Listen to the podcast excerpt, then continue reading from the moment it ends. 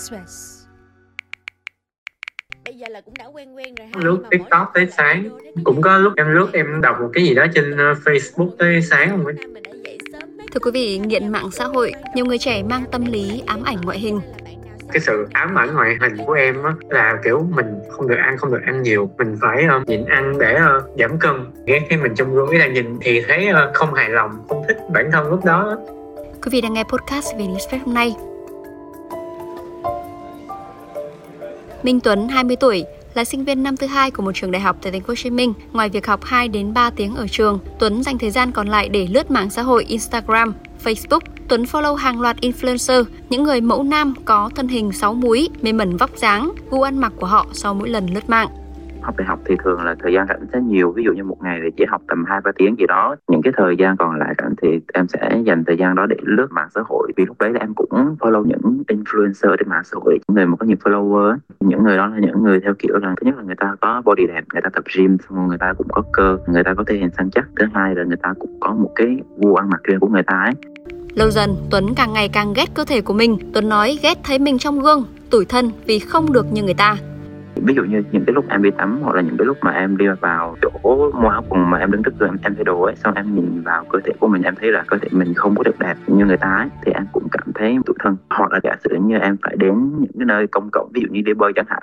mà em phải cởi áo ra thì em cũng sẽ cảm thấy khá là ngại vì em thấy là bản thân mình khi mình cởi áo ra thì mình không có được đẹp không không có được sang chắc như những cái người khác ấy. Em cũng đi tập gym rồi nhưng mà em thấy là thứ nhất là bản thân mình mang một cái tạng cơ thể nó khó lên cơ thứ hai là bản thân mình là một người không phải là có khả năng vận động tốt để mà mình có thể tập gym rồi lên cơ các kiểu ấy nên là khi mình nhìn vào người ta mình thấy là người ta chỉ tập chỉ cần một hai tháng đi tập gym là người ta có cơ thể đẹp rồi trong khi em tập một thời gian rất là lâu nhưng mà nó không có được được cái sự cải thiện ấy Trần Vinh, 19 tuổi, là sinh viên năm nhất của một trường đại học tại thành phố Hồ Chí Minh, cũng dành đa số thời gian để lướt mạng xã hội. Thường xuyên lướt Facebook, TikTok đến sáng, Vinh nói thấy ghen tị với những người có cơ thể gầy gò, càng ngày càng cảm thấy không hài lòng với cơ thể của mình cái thể trạng của mình á nó gọi là béo đi nha. Xong rồi mình lướt trên ờ, mạng xã hội mình thấy những người có hình thể đẹp hoặc là họ ốm họ gầy hơn em cái em bắt đầu em tự ờ, body shaming mình. Thậm chí là bản thân em á còn ghen tị với những người gầy trơ xương nữa. Tại vì lúc đó mình mình thấy mạng xã hội nhiều người có hình thể đẹp quá rồi họ được ngưỡng mộ nhiều quá cho nên là đâm ra lúc đó em thấy rất là tự ti. Tương tự Tuấn hay Vinh, Thu Mơ, 23 tuổi tại Hà Nội cũng dành phần lớn thời gian trên mạng xã hội. Mỗi lần đăng hình lên mạng, cô luôn bị mọi người chê gầy. Từ đó, Thu luôn dành cả tiếng đồng hồ để chỉnh ảnh sao cho lung linh nhất. em up hình lên mạng ấy thì nhưng khác thì người ta phải chỉnh sao cho đi nó ốm đi ấy. còn em thì phải chỉnh đây để cho nó béo béo thêm một tí bởi vì kiểu bị nó mọi người nói nhiều đấy đâu thì em cũng kiểu tự ti mà cảm ấy cũng phải suy nghĩ nhiều là kiểu tại sao mình cứ như thế này nọ xong rồi bởi vì người ta cứ nói mãi mỗi lần swap lên mạng xã hội xong rồi kiểu có những comment người ta chê xong rồi hàng nói này nọ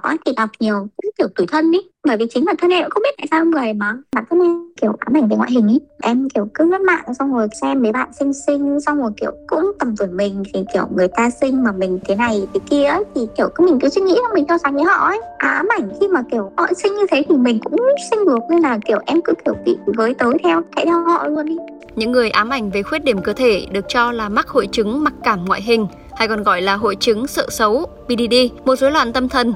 Theo nghiên cứu thì tỷ lệ mắc bệnh BDD trong dân số thế giới dao động khoảng từ 0,7 đến 2,4%.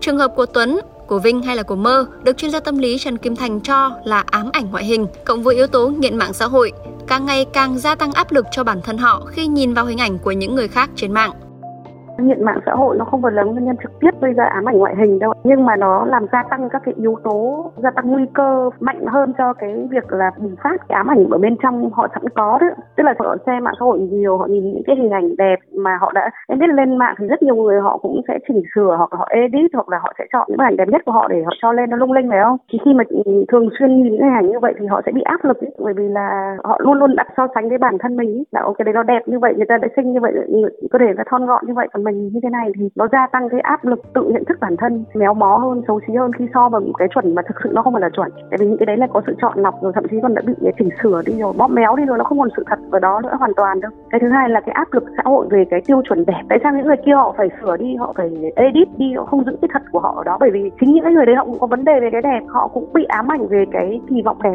theo cái chuẩn mực, xu hướng ngay của xã hội. Một nghiên cứu của Bệnh viện Nhi đồng thuộc Viện Nghiên cứu Đông Ontario của Canada mới đây với nhóm nhóm 17 đến 24 tuổi sử dụng mạng xã hội hơn 2 giờ mỗi ngày. Kết quả cho thấy 31% cảm thấy không hài lòng, thậm chí là chán ghét ngoại hình của mình. 40% cảm thấy căng thẳng về cơ thể khi xem ảnh trên mạng xã hội. 35% đã ngừng ăn hoặc là ăn ít hơn vì lo lắng về cân nặng. 40% cảm thấy sợ hãi những nhận xét của bạn bè về ngoại hình. 37% cảm thấy buồn và xấu hổ về điều đó. Theo nghiên cứu của UNICEF, tỷ lệ người dùng mạng Internet trên thế giới là 62,5%, ở Việt Nam là 73,2%. Trong khi đó, số người thường xuyên sử dụng mạng xã hội trên thế giới là 58,4%, còn ở Việt Nam là 78,1%. Gần 90% số người dùng Internet tại Việt Nam dành khoảng từ 2 giờ 32 phút mỗi ngày cho mạng xã hội. Theo các chuyên gia, trong kỷ nguyên kỹ thuật số, giới trẻ tiếp xúc với hàng trăm, thậm chí là hàng nghìn hình ảnh mỗi ngày. Hình ảnh và bài đăng trên mạng xã hội đều đã được chọn kỹ càng để thể hiện và duy trì hình ảnh hoàn hảo nhất của một người. Chúng thường được nâng cao nhờ các phần mềm chỉnh sửa ảnh khiến việc so sánh ngoại hình trở nên trầm trọng và nguy hiểm hơn. Những mô tả trực tuyến tưởng hoàn hảo nhưng xa rời thực tế này có thể khiến người trẻ cảm thấy không hài lòng với ngoại hình của mình và vì thế khiến cuộc sống của họ không được như mong đợi. Không thay đổi được ngoại hình, Tuấn tìm đến việc thay đổi gu ăn mặc sao cho giống các freelancer. Xong, điều này càng khiến Tuấn mệt mỏi, mỗi lần ra đường là một lần đau đầu em luôn cố gắng tìm những cái loại áo quần mặc khiến cơ thì em nó trông đẹp hơn trong mắt mọi người ấy. em dành thời gian rất nhiều để mình tìm tới những cái quán áo quần thậm chí là nó xa nhà em để em tìm em mua được những chiếc áo quần nó phù hợp với em. Ngày nào mình ra đường mà mình cũng phải nghĩ đến việc là mình phải ăn mặc như thế nào mình bỏ áo vào, vào quần ra sao để cho bản thân mình nó trở nên đẹp hơn ấy. Tra đi cái khuyết điểm của cơ thể mình ấy thì em thấy là đối với em nó là một cái việc nó làm em khá là mệt mỏi và chứ là bản thân em là một cái tạng cơ thể là nóng nữa. Nên là vốn chỉ là em cần mặc những cái bộ áo quần nó thoải mái một xíu để cho em thoải mái hơn. Nhưng mà lúc đấy thì em là tại vì chạy theo cái cái đẹp ấy, nên là em luôn mặc những cái bộ đồ mà có thể nó sẽ khiến cho bản thân em nhìn ở trong ổn hơn một xíu, nhưng mà nó lại làm cho em thấy không có được thoải mái lắm. Tức là thời điểm đó là em luôn tạo áp lực cho bản thân mình. Còn Vinh lướt càng nhiều, càng tự ti về bản thân. Vinh lao vào nhịn ăn, mong giảm cân.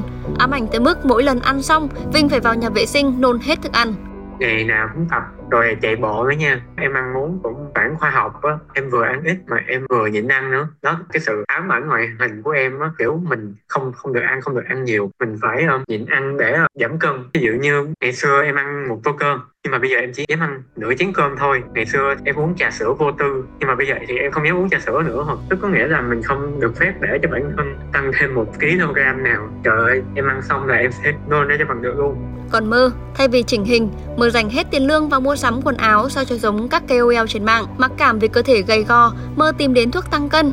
Việc này khiến cô phải nhập viện trên trang cá nhân của những bạn mà hot hot mà ăn đẹp đẹp ấy, nhiều người hỏi xin info về quần áo các kiểu thì em cũng hay vào hóng xem ấy, thì họ cũng cho link rồi em cũng mua theo. Có tháng thì ném thẳng gần như là tiền lương vào đấy để mua quần áo theo, ăn mặc theo, để mình có phong cách như người ta mà mà mặc lên thì kiểu trông không thở để nhìn nổi vì kiểu không hợp. Em mãi chưa hình thành được cái, cái gu của mình ấy. Em cũng kiểu thăm dò thuốc tăng cân này nọ. Nó lại kiểu kích thích mình ăn ngon thêm. Em không hiểu sao người em kiểu bị tích nước ấy. Tầm khoảng 10 ngày thì bụng em kiểu đau đau quặn đau thắt lại ấy. xong rồi có một hôm em khó chịu quá thế là em đang đi làm thế em bị ngất xỉu em được đưa vào viện. Bác sĩ họ bảo là thận bị ảnh hưởng ấy bởi vì uống cái thuốc giảm cân đấy theo chuyên gia tâm lý Trần Kim Thanh, ngoài việc nên kiểm soát thời gian sử dụng mạng xã hội, những người như Mơ, Tuấn hay Vinh không khuyến khích ở một mình. Chuyên gia gợi ý một vài giải pháp những cái người này thì họ là nhóm thuộc về cái chứng rối nhiễu tâm lý tâm thần rồi. Tức là một trong những cái bệnh tâm thần được liệt ở trong sách cần phải được điều trị rồi. Vì vậy họ cần được giúp đỡ bằng việc điều trị bởi chuyên gia đó chứ đừng chỉ một, một mình. Nhưng cái khó khăn với họ ấy là chính bởi vì họ luôn mặc cảm xấu hổ về bản thân mình nên họ sẽ không có chia sẻ ra họ sẽ không bộc lộ ra họ sẽ luôn che giấu mình đi. Vì vậy thường những người này họ không tìm đến những người ờ, có khả năng hỗ trợ họ để được giúp đỡ đâu. Và thường là họ để đến mức khá là nghiêm trọng rồi dụ ám ảnh đến mức độ là nhiều khi họ muốn là quyên sinh hay họ làm những cái việc gây hại cho cơ thể rồi đó thì người thân phát hiện thì mới đưa đến thôi. Chứ còn thực ra là nhiều khi là họ không bao giờ tự tìm đến đâu vì chính họ đang xấu hổ bản thân họ họ không muốn đưa bản thân họ ra bên ngoài. Ừ. nếu như bạn nghe chương trình này mà bạn thấy mình cũng là một trong những cái người bị ám ảnh ngoại hình ấy hãy chủ động tìm đến những cái chuyên gia có thể giúp đỡ bạn chuyên gia chăm sóc sức khỏe tinh thần chuyên gia tâm lý. Còn nếu bạn cảm thấy ờ, khó khăn như thế bạn cảm thấy tin tưởng một ai trong người thân gia đình bạn bạn có thể nói chuyện với họ. Hoặc là bạn có thể nói chuyện với những cái người mà có cái vai trò tinh thần với bạn